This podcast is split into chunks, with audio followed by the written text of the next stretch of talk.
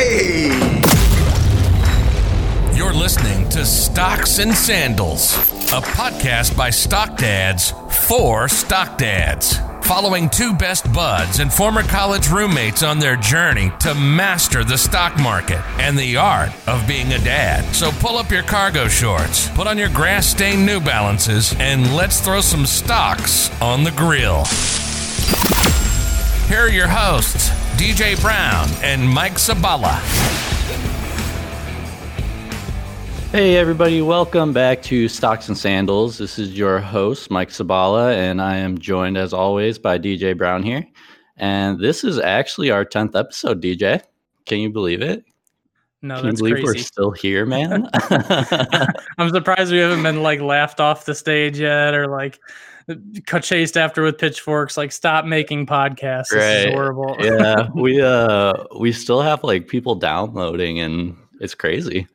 It's weird. It's weird. I definitely uh like I thought like when when we first came up with the idea, like this is a pretty cool idea. Like I think the branding's fun. Like I think it'll be really helpful. But like I never really honestly thought that you and I would stick it out this Like, long. I thought on, yeah.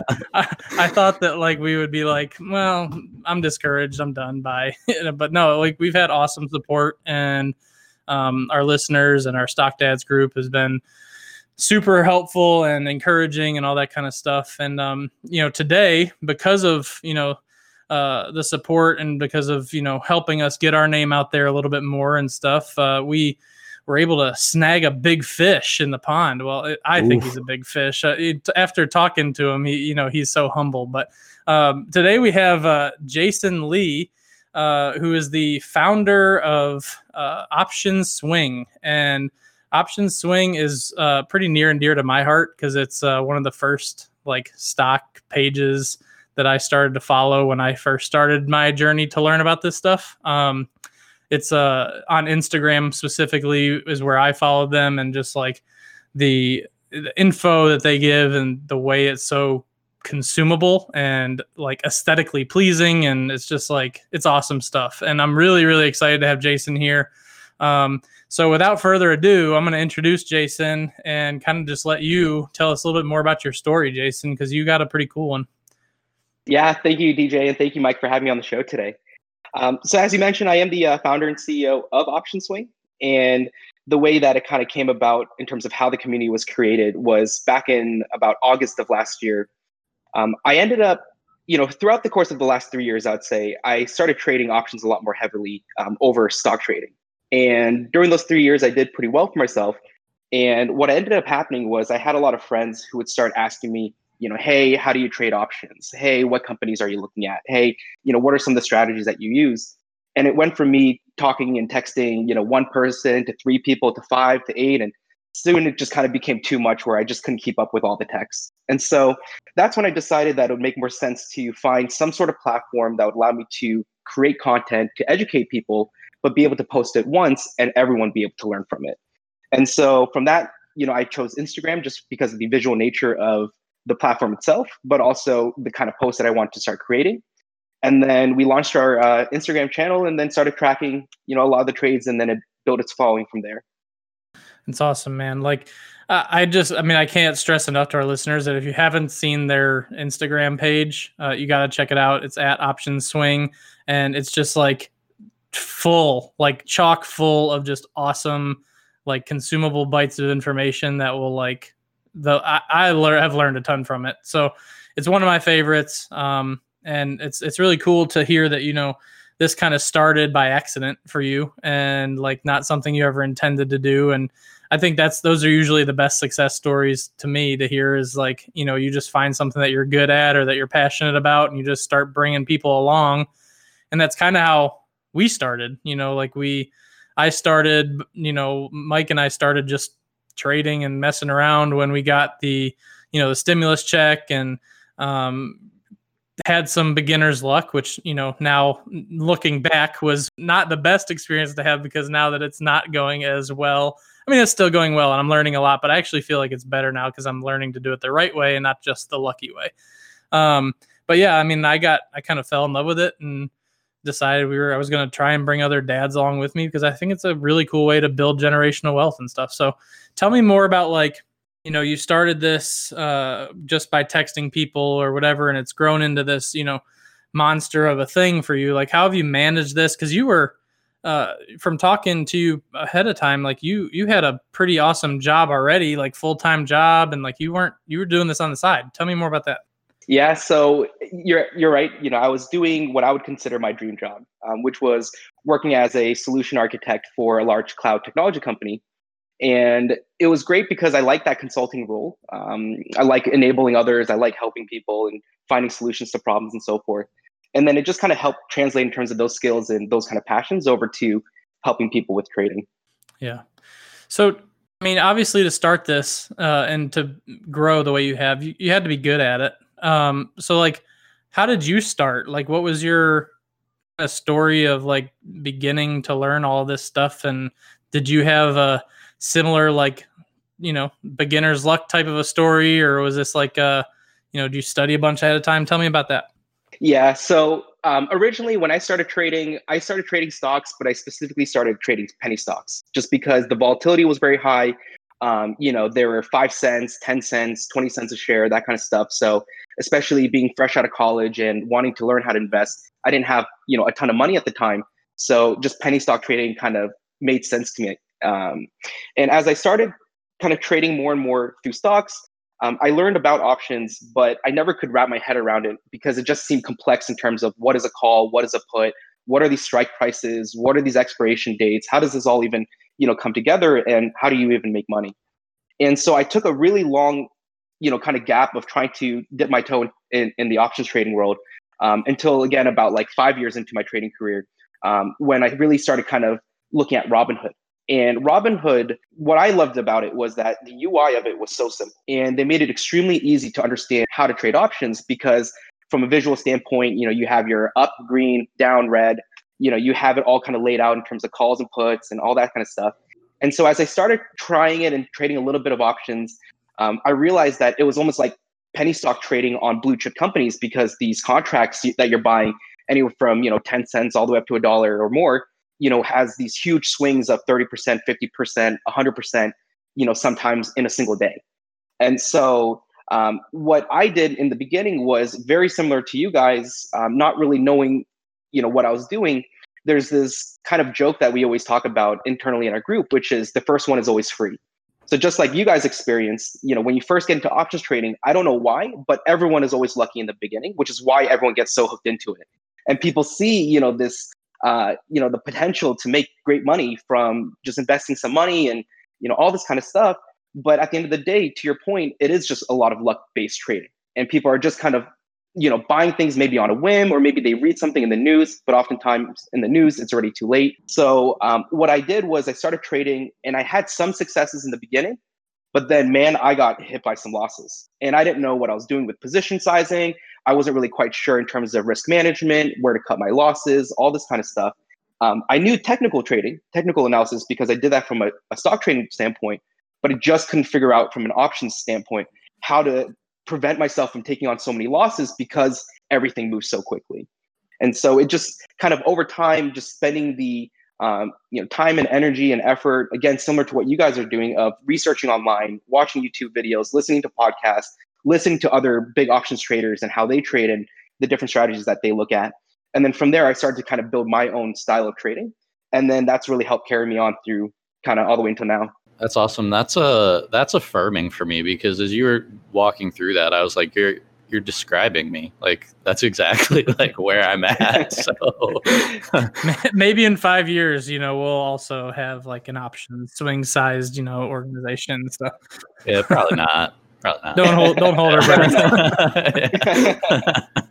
it all starts somewhere. Yeah. yeah. So, can you tell us? Uh, I mean, we had another op, you know, episode on options. Um, you know, and that was a great episode as well. But you know, again, like always, options are just so intimidating to me and uh, overwhelming. So, I'm kind of, you know, I kind of want to know again a little bit more from another perspective as well. Like, can you just kind of describe a little bit basic level with your, you know, how basic you guys do your infographics and stuff, like kind of give me some like bite-sized knowledge about like what options really are and like maybe a look into maybe some of your uh, basic strategies and stuff like that that have helped you get where you are. Absolutely. So from a basic kind of educational standpoint, an options contract, um, what it means is it gives you the the right but not the obligation to buy the underlying asset, which typically is a stock um, of a company.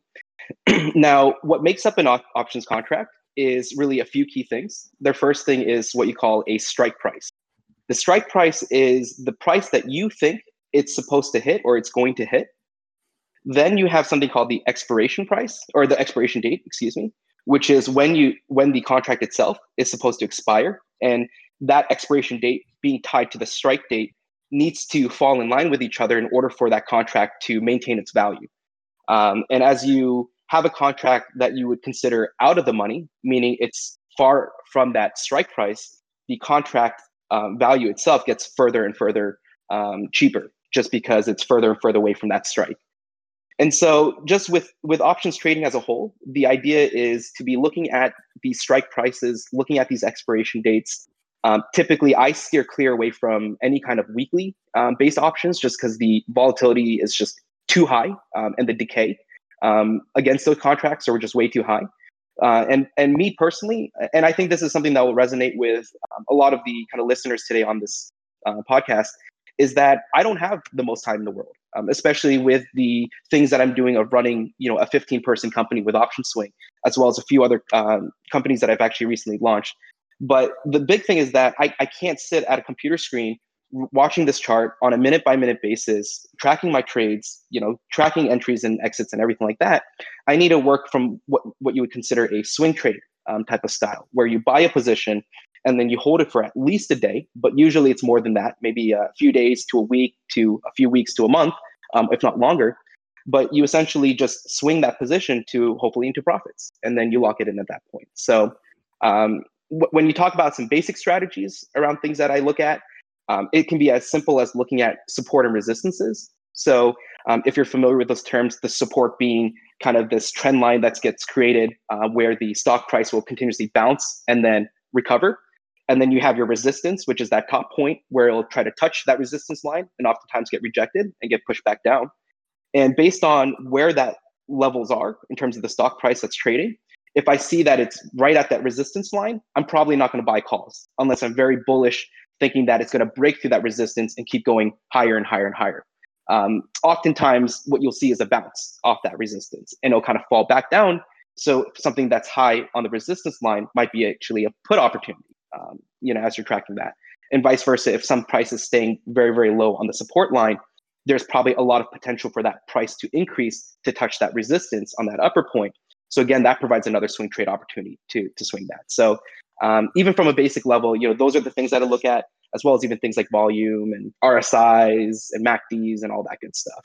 So I have two quick questions going off of that. But first, I'm going to kind of have you walk me through a scenario. Um, and I think that that'll answer a lot of my questions. And it's also, disclaimer, probably going to show you how little I know about options. So, um, so just bear with me through this if it's really dumb. Um, and just kind of like can you tell me like why this would happen or if this wouldn't happen? Like why? So so say um, i'm looking at a stock and the shares are say $100 a share right? So i buy a um, call say it expires next week. I, I know you, you said you don't do weekly but just for the example say it expires next week um, and i'm i think it'll go to $110 so the $110 is my strike price right? Yes. So say the next day the price goes to $115.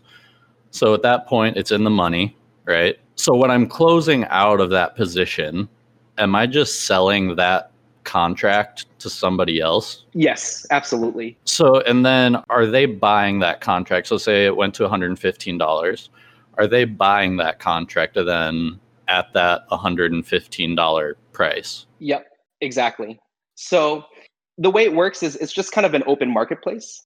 And so, as someone who's buying um, a contract, you are just simply buying the right to sell that stock. And when you sell that contract, you're just selling that right to someone else um, of that same contract, but hopefully at a greater price than what you bought it for. And then on the other side, there's the people who actually sell these option contracts to people like you and I. And these are the people who are holding these large share positions in these companies and then writing these covered contracts that essentially allow us to then, you know, trade those contracts Sure. until expiration. So so then my question going off of that, why would some so the so the original uh, call I bought, right, was for $110. So like why would somebody buy that when it's at $115? You know, are they just expecting it to go higher? Like why would they at that point not just buy a call for like $120? You know, like what's the difference between buying that contract that's already in the money versus one that you know Is out of the money. yeah Right. Um, there's a few different reasons why someone would want to do that. Um, first and foremost, it's protection. Um, when you have a contract that's in the money, the contract itself is always going to sustain what you call intrinsic value. So it's never going to go to zero because it's in the money and it holds its value there. Um, Even if the stock drops. So even if the stock drops after they buy it, it still holds its value. Exactly. You can you can have it drop from 115 down to 110 and your contracts will still maintain value. But as soon as it drops below 110, then it's considered out of the money. And with a, a one week expiration or how you look at it, you know, two week expiration, that, you know, falling out of the money really pushes that, you know, number in terms of the intrinsic value down faster and faster because the closer you are to that expiration date and the further and further you're getting from that strike price, the less and less these contracts are going to be worth. sure Um, another reason, yeah, would be also just to exercise these contracts, because part of you know having the right and the obligation, or not the obligation, but the right to to buy these uh, stocks at a certain price, you know, on the certain date, is that some of these people want to get favorable um, share positions because each contract is worth 100 shares. Maybe they want to buy a huge block purchase of you know 500,000 shares, um, but without having to buy you know necessarily you know 500,000 block shares at one time, they can buy you know options contracts instead and then use that to you know exercise and then get it at a, a better price you know. So it, it really depends but there's you know multiple reasons. Okay. Yeah i wondered if exercising it in some way kind of played into that so that's helpful. Um, and my second question um, from what you were saying previously um, you said that you look at like the support and resistance and stuff like that.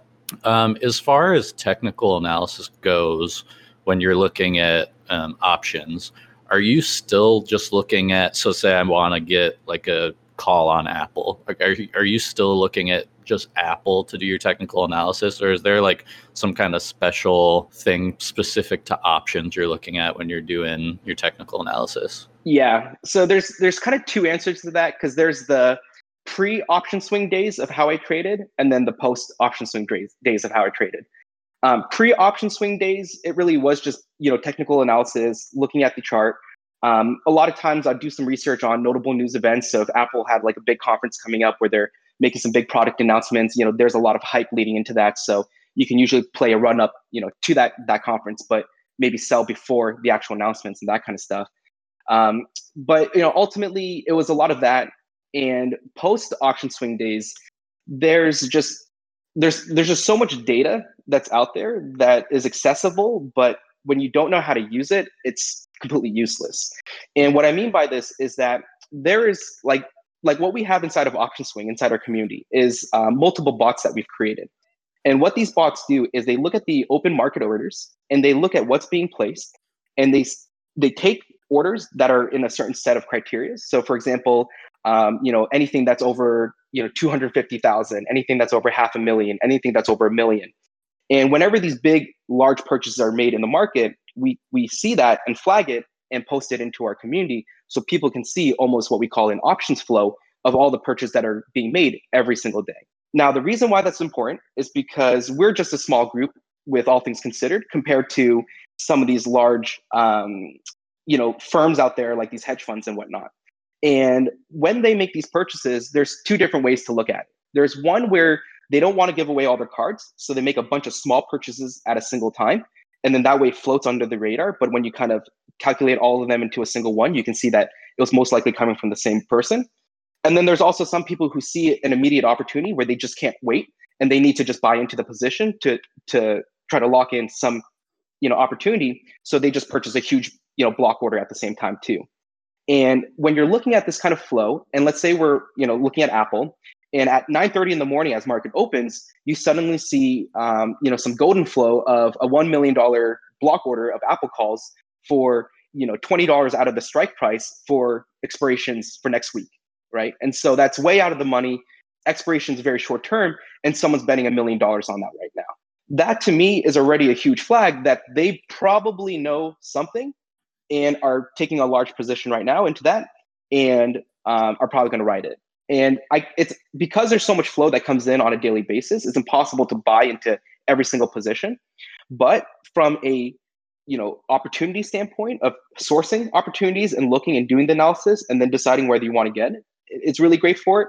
And then also when you're maintaining positions and you're holding um, positions, and suddenly you see maybe a ton of uh, flow for put you know orders coming in and people betting that the stock's going to suddenly drop out of nowhere you know that might give you some indication to maybe reduce some of the position you're holding um, because you know you never know what might happen. And so um, post option swing days i feel like we're a lot smarter just because of the transparency around the data that we've created.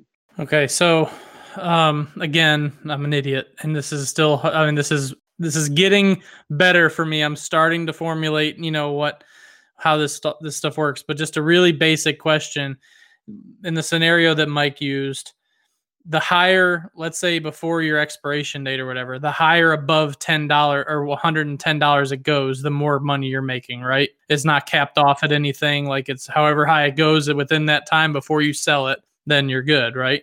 Same thing with puts. Like if you the lower it goes below whatever strike price you set, you know, the more money you make, right? Exactly. All right. Now, the next thing is again, in our previous episode, um, we talked a lot about the Greeks, and you're talking more like the technical analysis stuff that I'm familiar with. So, how much do the Greeks play into your strategy? Um, like, do you ever do options on pennies or only blue chips? Like, give me some of that stuff.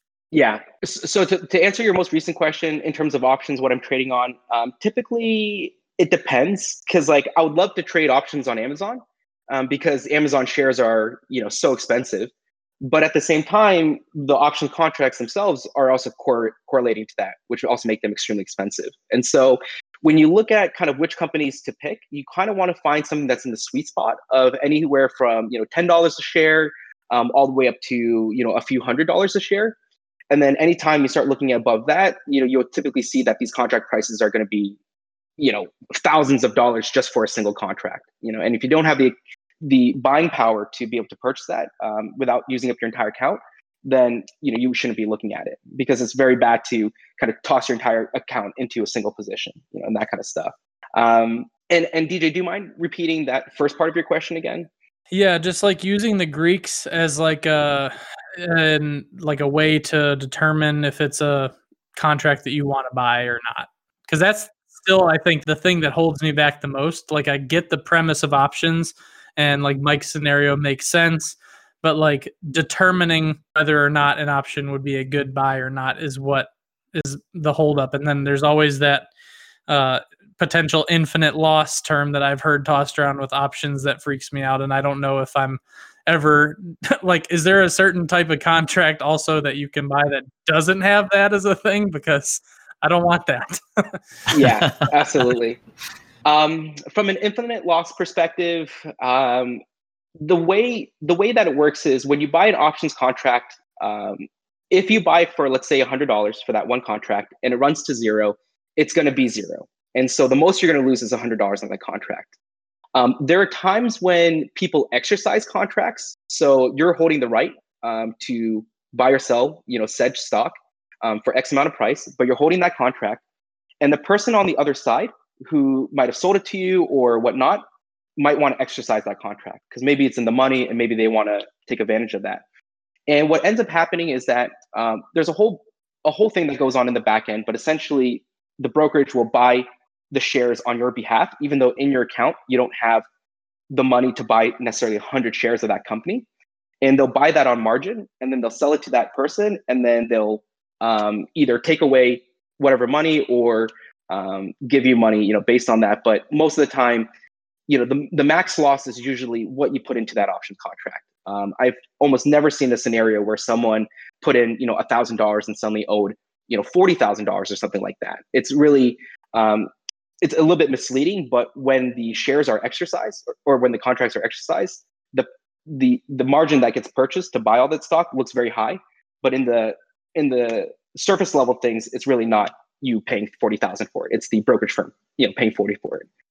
Um, going back to the Greeks you know, Greeks are very important to understand uh, from a conceptual standpoint, but I personally don't trade necessarily based on the Greeks. Um, the most important Greek for me is theta, because theta is um, time, and you know, T for T, so theta for time, and theta decay is the single biggest crusher for all options traders because the suit the closer and closer you get by the second, you know, to your expiration date, the intrinsic value of a contract gets lower and lower and lower.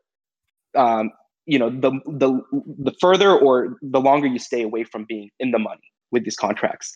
And so I I typically, you know, if I'm looking at theta and I'm looking at the theta decay, I'm typically not trying to buy those weekly contracts because the theta decay is just far too great um, on that versus something that's maybe a December expiration where the theta decay is much slower and so the intrinsic value doesn't lose as fast. So theta is a big one, um, but at the end of the day, there's there's something that's even more important than any of the Greeks, and that is something called implied volatility, something that people call IV. And there's this very famous term that people call IV crush. And what typically happens is people are holding a contract, you know, and it's you know $100 today. Then an earnings report comes out and suddenly my contract is now 90% at a loss and is now only you know $10 and i'm sitting there confused. How did i go from you know a $100 position to a 90% loss on a position? And the answer is because of what they call implied volatility. And implied volatility the more whether it be hype whether it be some notable news event whether it be something going on in the markets whatever it might be, the more volatility and risk that gets created, the higher that percentage of IV becomes. And the good thing about it is that let's say I'm buying a contract today at, you know, for $100 and the IV is at 50%, but suddenly some great news comes out, they released a new product, their stock jumps, and suddenly because there's a lot of excitement, a lot of hype, which creates more volatility, my 50% IV contracts are now trading at 100% IV.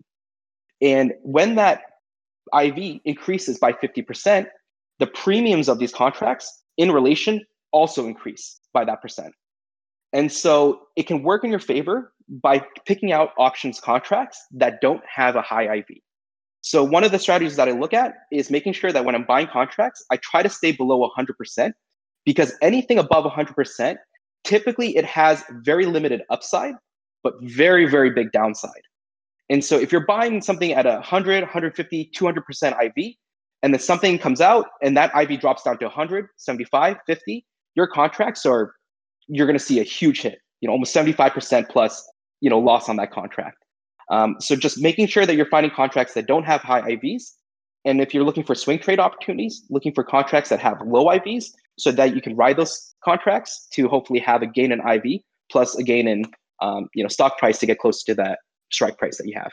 So when you so when you mention the IVs, um, that's not tied to any Greek, right? Like that's not like I think Delta maybe is is one of them that changes based off of the the price changes based off of the whatever. I don't the volatility. Yeah. yeah. thank you.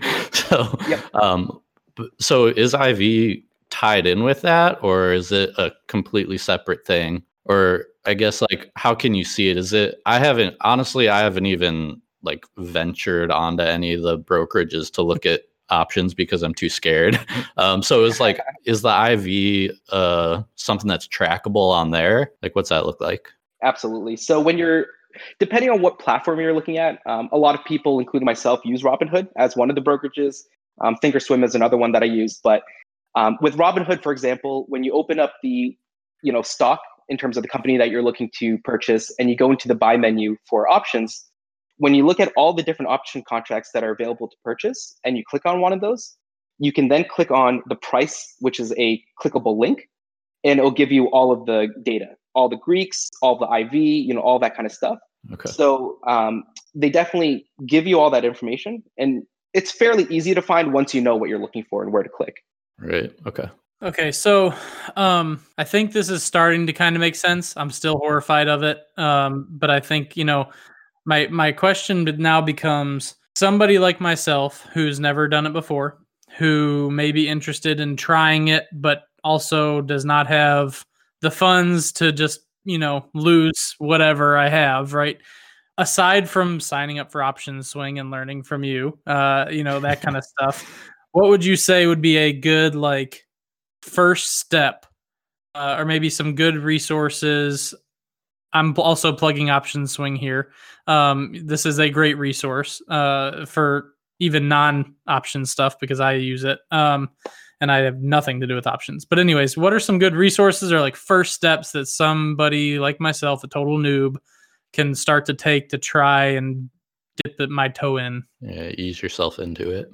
Yeah yeah um, the most important thing, and I think you guys also have experienced this, is just education. And um, when you jump into options trading, people think they know what they're doing. People kind of get the concept of what's going on. The first one's always free, so they make a play and it comes out really well. And then they keep going and they keep going, and slowly it starts, you know, reality starts kicking in. They realize they don't actually know what's going on and why these prices are swinging so violently, and you know all this kind of stuff. So from an education standpoint, the thing I love about the internet is that you can find anything and everything out there pretty much for free.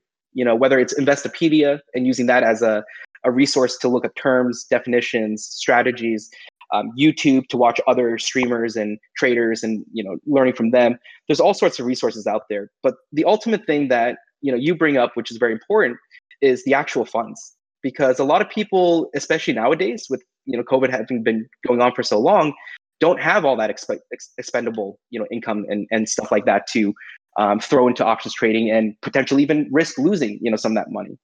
And so what i always recommend and people always kind of knock on this is paper trading. And people say oh i can't take paper trading seriously because it's not real money. But the thing that i always kind of counter with that is if you can't manage a $10000 trading account um, a paper account and you can't make that profitable then how do you expect to do that with real money and what about 50K or 100K? Even though it's not real money, if you can't manage that money and grow that money, even if it's fake money, when you build your account to 10K or 50K or 100K, it's not like you magically learn, you know, how to suddenly manage that money because it's suddenly a bigger amount. It's just it's just that much more risk um, and that much more you know volatility in terms of the account value in terms of that swinging and that's why you see a lot of people's accounts literally going up down up down up down you know and so forth is because you know, from an options standpoint, it is very volatile. So if you start with paper trading and reduce the risk of losing your actual funds, but you take the time to not only learn the app, um, Thinkorswim is actually my favorite paper trading platform to use because um, they the entire app itself between paper trading and live trading is exactly the same. Um, and so, you know, one one mistake that I see a lot of people making is not even knowing how to use a brokerage app. Um, what is a limit order? What's a market order? What are these wide bid ask spreads that are going on? Um, I per, you know, I, I bought into this position, but I'm suddenly at a 10% loss already. You know, what's going on? And, and, a lot of it is because people just don't know how to use the app. They don't know how to put in the proper, you know, orders and, and this kind of stuff. And so at the end of the day, when you're paper trading and using that app consistently and you're learning these strategies and practicing, you build up what you call trade confidence to feel like you you know have a better grasp of what's going on and why things are happening. And then from there people ease in with their own you know cash accounts to you know start trading. Um, the final thing that i'll also kind of say about this is that when you move into you know real money trading there's something called a cash account with uh, td ameritrade with thinkorswim that you can sign up for. And what it means is that the cash that you have in the account is the cash that you have in the account um, you can't purchase on margin, but you can have unlimited day trades within your buying power for that day. And as soon as the next day rolls around, you reset and you have your buying power again, and then you can start trading. And the reason why I really love that model is because most people, number one, don't have $25,000 to put into their trading account to allow for unlimited day trades. The second thing is that when you have a cash account, even if it's $1,000, right? And you're trading, number one, it teaches you to be more um, responsible in terms of position sizing. So you're not going $1,000 into a single position, rather maybe breaking it up into a 30% position here, a 50% you know position there, and so forth. Um, but also, it restrains you from trading and over trading, because a lot of times people get too you know trade happy. The first trade goes well, the second trade goes well, and then suddenly they start trading too much, and suddenly loss after loss. Then they're chasing a trade, and then you know revenge trading, and all this stuff kind of happens. But when you have a set number of buying power where it's thousand, it's a thousand dollars for that day, and I can't go over that a thousand. And as soon as you know I've made my trades and I've used up that buying power, I'm out. And then I just wait till the next day to start again. It just creates a lot more cadence around your trading style. And again, it reduces the risk of over trading. Yeah, and that that goes along really well with um, you know what we just talked about on another podcast about and setting your like learning a routine, having a plan. You know, I guess making a conscious effort to to do things consistently so that you know what you're doing and you're not just like you said revenge trading or you know getting emotional and all that kind of stuff for sure so um mike you have another question on options because i want to take this a different direction in a second but i want i don't want to jump off of this yet if you have something else uh, yeah, I have a quick one. Um, first, I'll just say that I really like what you said about paper trading with options. Um, I'm typically not somebody that supports paper trading, honestly, because of that like emotion that's tied to it. Um, I think that's because I can understand stocks. Like I can understand like conceptually what's going on with stocks. It's just me trying to get the strategies down and stuff like that. For options, like I don't even know what's going on conceptually. So like I think paper trading is going to be a route I take with it just to see like how this is moving and and all of that. So I think that's that's a good um, um, note. That I really like that too, just because I am also actually just on Stock Dads posted the other day like uh what are some common like trading ideas or investing ideas that you disagree with just like to see some engagement see what like some of the common things. And like the one thing that i had always kind of knocked on as well was paper trading and that's because i didn't do it at the beginning. And i feel like if had i done it like and it's pretty much exactly what mike said like had i done it i probably i don't know that i would have learned the same way. But that was because I got it. I got stocks. Like they made sense to me. But I 100% agree with what Mike just said. And I think that you're spot on, Jason, about like for options, like it seems like that would be a great way to learn like trial by fire without actually risking everything that I have yeah. to do it. Exactly. So, yeah. Yeah. That's really cool. Um, just a really quick question. Um, going back to that example we, we talked about earlier, you buy a hundred dollars for uh, strike price is 110. Um, with that contract, uh, so a contract is made up of 100 shares, right? Yep. Okay. So if it goes, so say it goes into the money, so it, it goes that $115 price. Can you sell like a portion of those shares, or do you have to exercise those before you can do that, or like can you i guess can you reduce your position without fully closing it? Or do you have to have more than one contract to do that? Yeah good question. Um, and i kind of i kind of see where your question is coming from so i'll kind of answer what i think is um, kind of the underlying question there. Um, number one you know from a, a, an exercising standpoint it is in blocks of 100 so you can only op- exercise that full contract for that full 100 shares. Um, unfortunately there's no way to do a partial you know exercise of, of, of those or, or whatnot. But what what i think you're kind of leading to is essentially a lot of people hold a position um, the position goes up and then people are kind of stuck with do i buy or i mean do i sell here and lock in the profits? Um, maybe i should hold it a little bit longer. And you hold it a little bit longer and then it starts to fall. And then oh man you know should i wait a little bit longer? Maybe it'll go back up again and now your position went from being in profit to suddenly at a loss. And then now you're not really quite sure what to do. And then people start kind of thinking well you know i maybe i just lock in my profit next time when it's up and i just sell everything and just lock it in. The thing that happens during this entire process is you know fomo because ultimately that's driving your decision fear of missing out. Um, if i hold longer maybe the, the stock might go up um, and maybe i might make more money. But you know what if i don't hold it and it goes down and i lose that money oh, you know, maybe I sold too early and now I'm watching the stock continuously rise, and now I'm having FOMO because I miss you know all this extra money.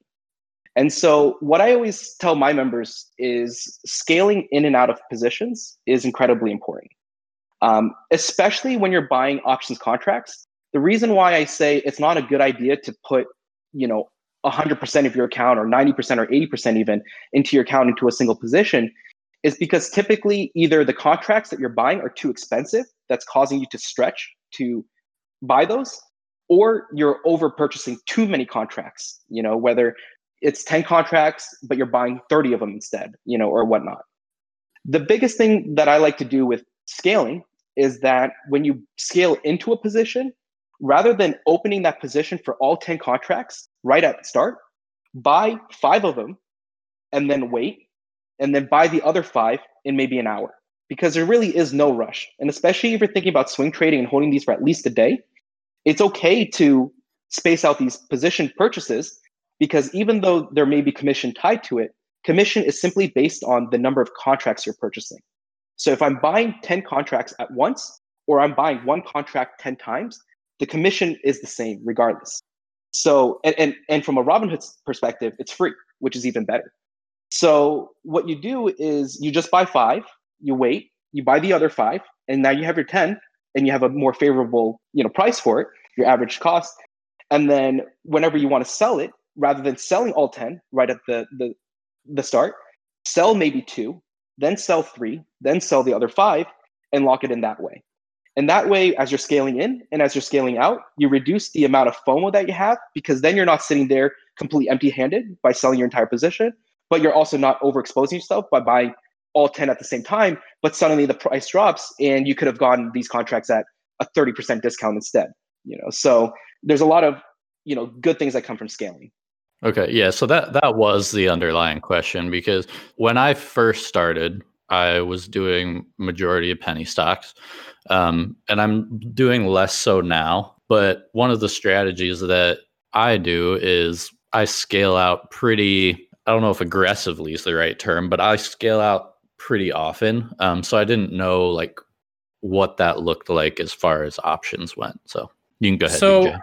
Yeah, um, I actually do have another question now before I take it a different direction. But um, one, so when you're scaling in and out, you're doing that still based on technicals, right? Or when, like, when exactly. you, so when you're setting your, do you set price targets? Like, uh, you're not just like, I'm in the money, I'm taking it. Or are you still setting like, I want to be in the money by this much by this time point, you know, timestamp or whatever, and like these are the times that I'm jumping out or taking part portions out and is that based all on technicals or do you have like a every single time i hit like a certain percentage you know that's my rule you know because some people have different strategies like you know they're not going to get into an options con or they're not going to get in let's say even just stocks right? They're not going to get in unless they know or they really believe that they're going to get at least 5% and or 10 or 15 and they're going to scale out at 5 10 15 period. You know like what is your strategy i guess for like setting those price targets for scaling in and out?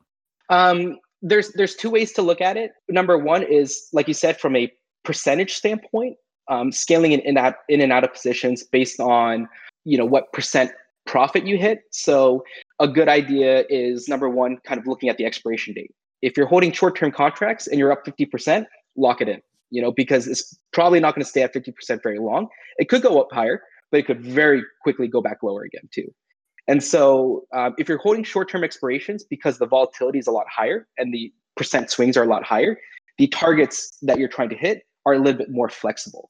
But when you're holding a long swing trade where the expiration is, you know, 2021, and I see that the, you know, profit itself is, um, you know, already up 30%, but I'm only, you know, my second day into my swing trade and I have months to go, I might not actually sell then. I might just continue to hold because some of these that we, you, you know, managing the losers um, and then letting the winners ride. Some of these winners that you have quickly gaining value in 30%, 50% in, in, in a short time, oftentimes turn into 100% gains, 200, 500% gains on these contracts um, by being patient enough. And so it, again, it just depends on, you know, like things like the expiration date and, and how close you are to being in the money. Uh, but the other side of it is also technical analysis, because um, when you are scaling in, at, in out of positions, let's say we're holding a call position because we think the stock price is going to go up. And we've, you know, watched the chart and the chart's been going up, but now it's nearing a resistance line and it's getting very close to it. From that perspective, I know that there's likely going to be it touching the resistance line, and there might be a solid chance that it might get rejected at that resistance line. So because I already know that I'm so close to it, at that point, it might be a good idea to start scaling out of my position just to wait. And if there's a you know rejection and the price falls, well then I can re-enter back at that price and rewrite it up again to hit that resistance line a second time because naturally everything will always want to move up. So, you know, it is important to look at the stock is on that chart from a technical analysis point. Um, because also if you're right at the bottom of a support line and you have a huge gap fill, you know, of, of space to move up, you don't want to sell your position out right at the bottom there. You know, you may want to, you know, hold that for a little bit longer because you know that there's now um, support, you know, forming on that support line and you see a potential swing back up and there could be a 10, 20, 30 dollar move, you know, to the upside. Um, so again, it just kind of depends, but it's a lot of different factors, which is why options trading does get a little bit more complex. Um, but at the end of the day, you know, when you do it correctly and when you, you know, enable yourself and you learn kind of how to be a responsible trader, it's just such a great um, tool to create secondary income. Um, and it doesn't even have to, you know, be something that's big, but even an extra five hundred dollars a month that covers, you know, half of a car payment, if not a car payment. There, you know, that covers half of a rent check, that covers a credit card bill, you know, and just even five hundred dollars coming in each month, that offsets a lot of other expenses, or or that could be some flight tickets, you know, somewhere, you know, for pleasure. So there's just so much possibility that create gets created just by being able to trade options and do it responsibly. Uh, I think the responsibly part is super key because uh, what I don't want is listeners, you know, to to hear this and think, oh, this is easy. You know, if Mike and DJ can do it, which we can't, uh, yeah, then anybody can do it. oh, uh, we cannot yet. Um, all right, actually, okay, I keep saying this, but all right, this is literally the last question that I'm going to ask on options before I change, but I just can't not take you here. Um, so hedging your bets, okay? Like, is there a way to hedge your bets with options? Like, set, is it like if you buy a call, like I also buy a put at the same time? Like, what is how does that look, and like, what's the benefit of doing that? Um, hedging is always beneficial just because it allows you to offset some of your losses. Um, from a hedging perspective, like you said, um, you know, if you're holding a call position, there might be some puts that you might want to buy on the other side to protect you against that downside. But typically, what you're going to see is that, um, for example, let's say we're looking at Apple, um, technology company. You know, we have Apple calls that we're holding on to, but rather than buying Apple puts against that, because it wouldn't really make sense to buy an Apple call and an Apple put because that's what you call a straddle. And, and those only really work when there's a big swing to one direction because typically that big swing will cause one side of the contract to inflate and the other side to deflate, but the wins usually outweigh the losses. So you make that net profit there. Um, but at the same time, though, there's a lot of times where both contracts are both losing value and you're stuck in the middle and it's not going anywhere and you're losing value that way. So when you hedge against a position like, let's say, Apple, rather than buying an Apple put, what I would do is I'd buy a put on the market index. So something like QQQ. And what I would do is I would hold Apple calls, buy a QQQ put, and that way, typically something that take, tanks the, the the the company like Apple is maybe a market driven news. Something like even just the other day with Trump tweeting out that he's pushing the coronavirus stimulus bill into after election, and immediately you see a drop from like 340s all the way down drop. to yeah mid 330s. You know, in, in just a matter of a, less than a minute. You know, in yeah. two minutes. And so when you look at that, that drags all the companies down um, as well. But if you're at least holding an Apple call position and buying a QQQ put, and that market drops, well, though your contract on your call position also drops, that QQQ put on that index is rising very quickly.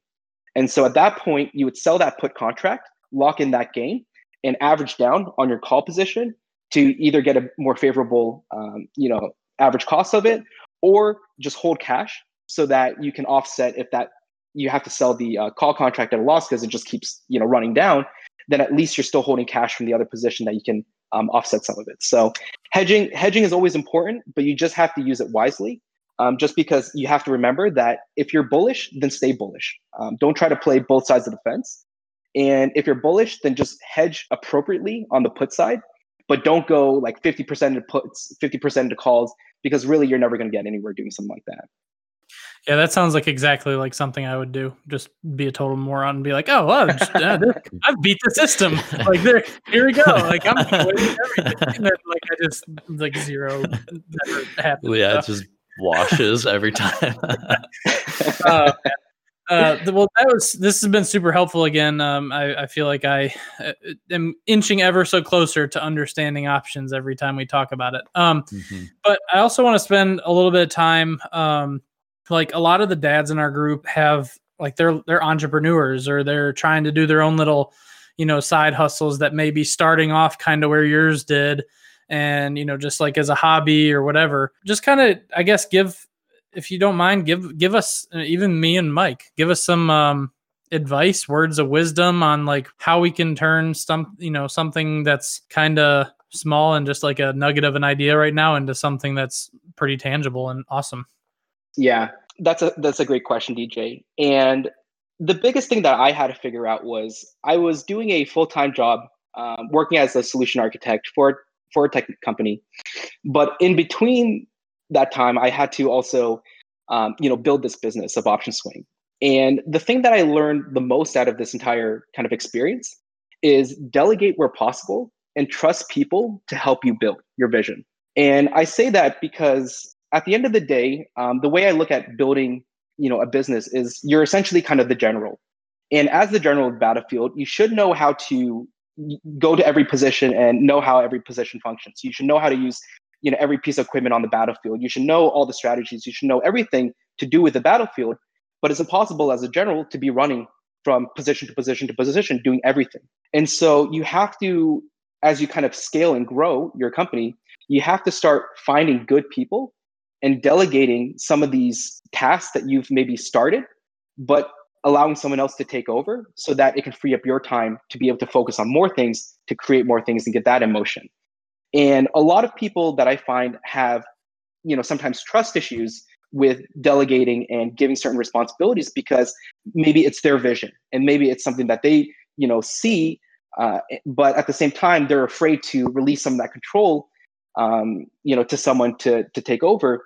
But ultimately, people, you know, you bring these people in who are knowledgeable and um, competent because you trust them to be able to, you know, help you further and bring good ideas to table. And you have to trust them to do their job well, so that you know, again, you can continue growing rather than um, hamstring yourself and trying to do too much and wear too many hats. Yeah, that's really helpful. I uh, I'm going to delegate everything to DJ now. So pretty much already do.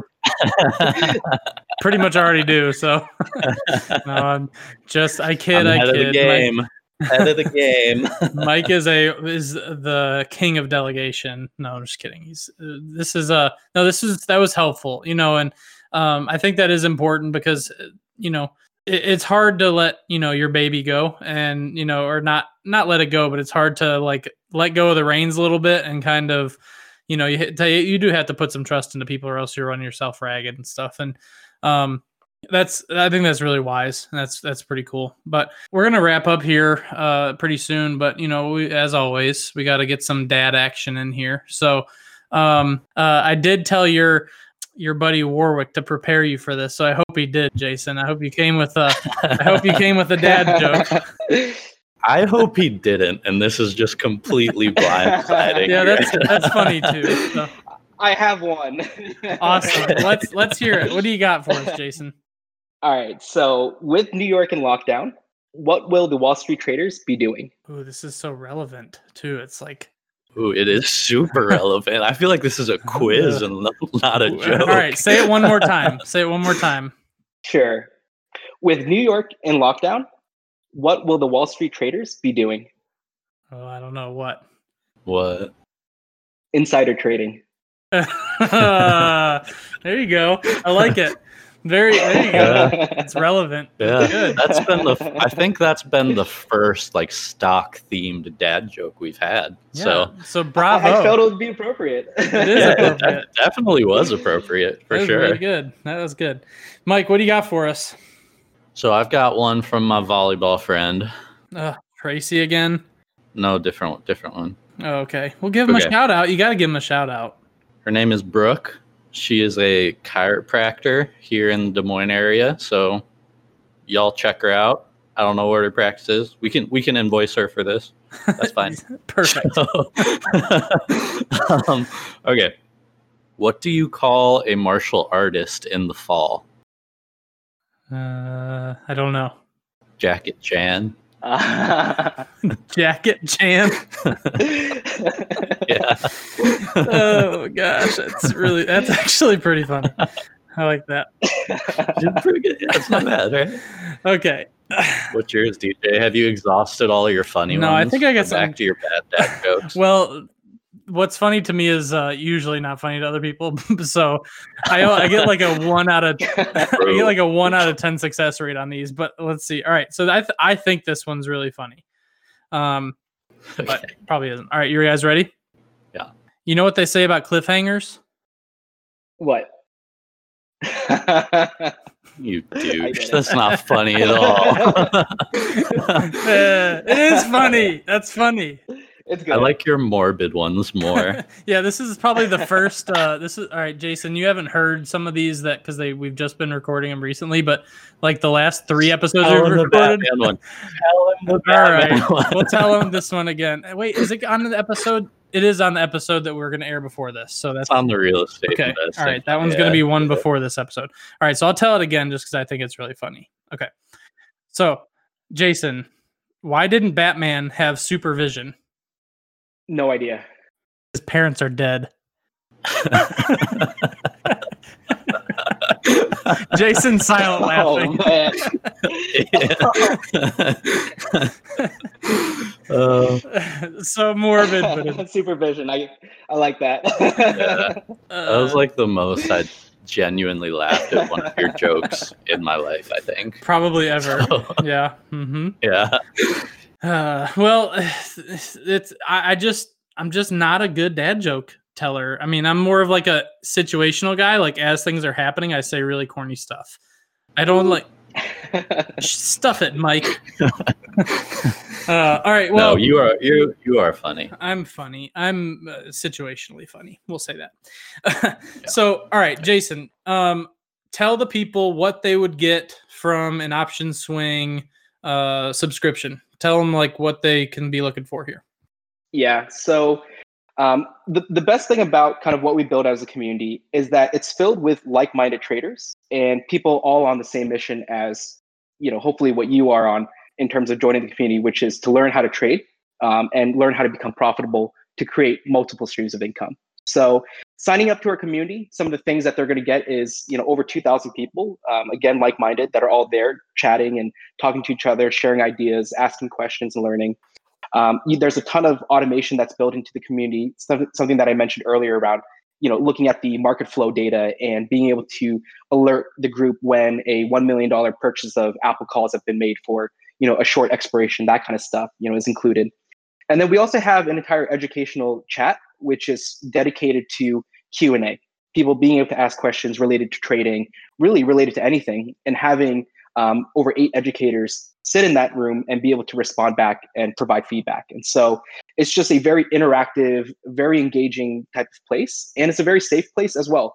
Um, I also see a lot of like tox- toxicity around people uh, putting people down because they make a bad trade, or you know about these losses that they've sustained, and oh, you know, um, you know, knocking them on that. But the last things that someone wants to hear, you know, in a position like that is getting knocked on. You know they they want to learn how to not take these losses and, and so forth. So um, again just the culture of the group of being so encouraging for everyone and being able to share really anything and, and being able to engage just creates a lot of loyalty but a lot of um, you know productivity at the end of the day of each member coming in wanting to learn Yeah, that's awesome. I don't think you want me and Mike to join because we'll just sit on that Q and A chat all day and ask really dumb questions and like get super annoying super fast. It's what it's there for.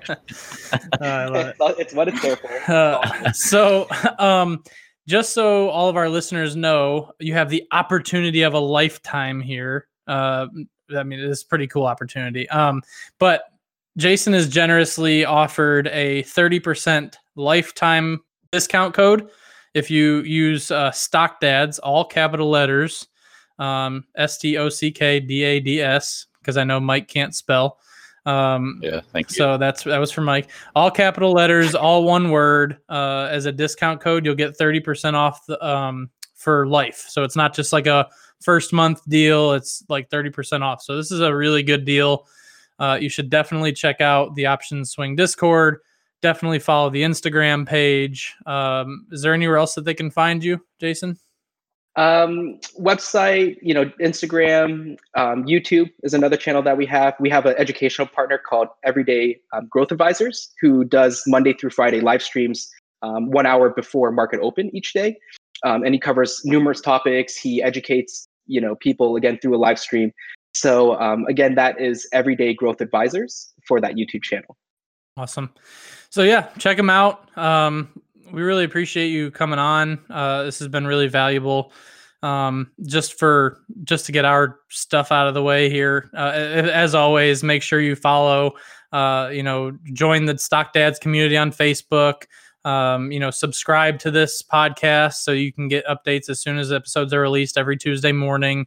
Um, give us a five star review if you want. Uh, just realize I just actually read the other day that five star reviews like don't help us at all, but it makes me feel really good. So give us a lot of them, um, just because I like to look at them.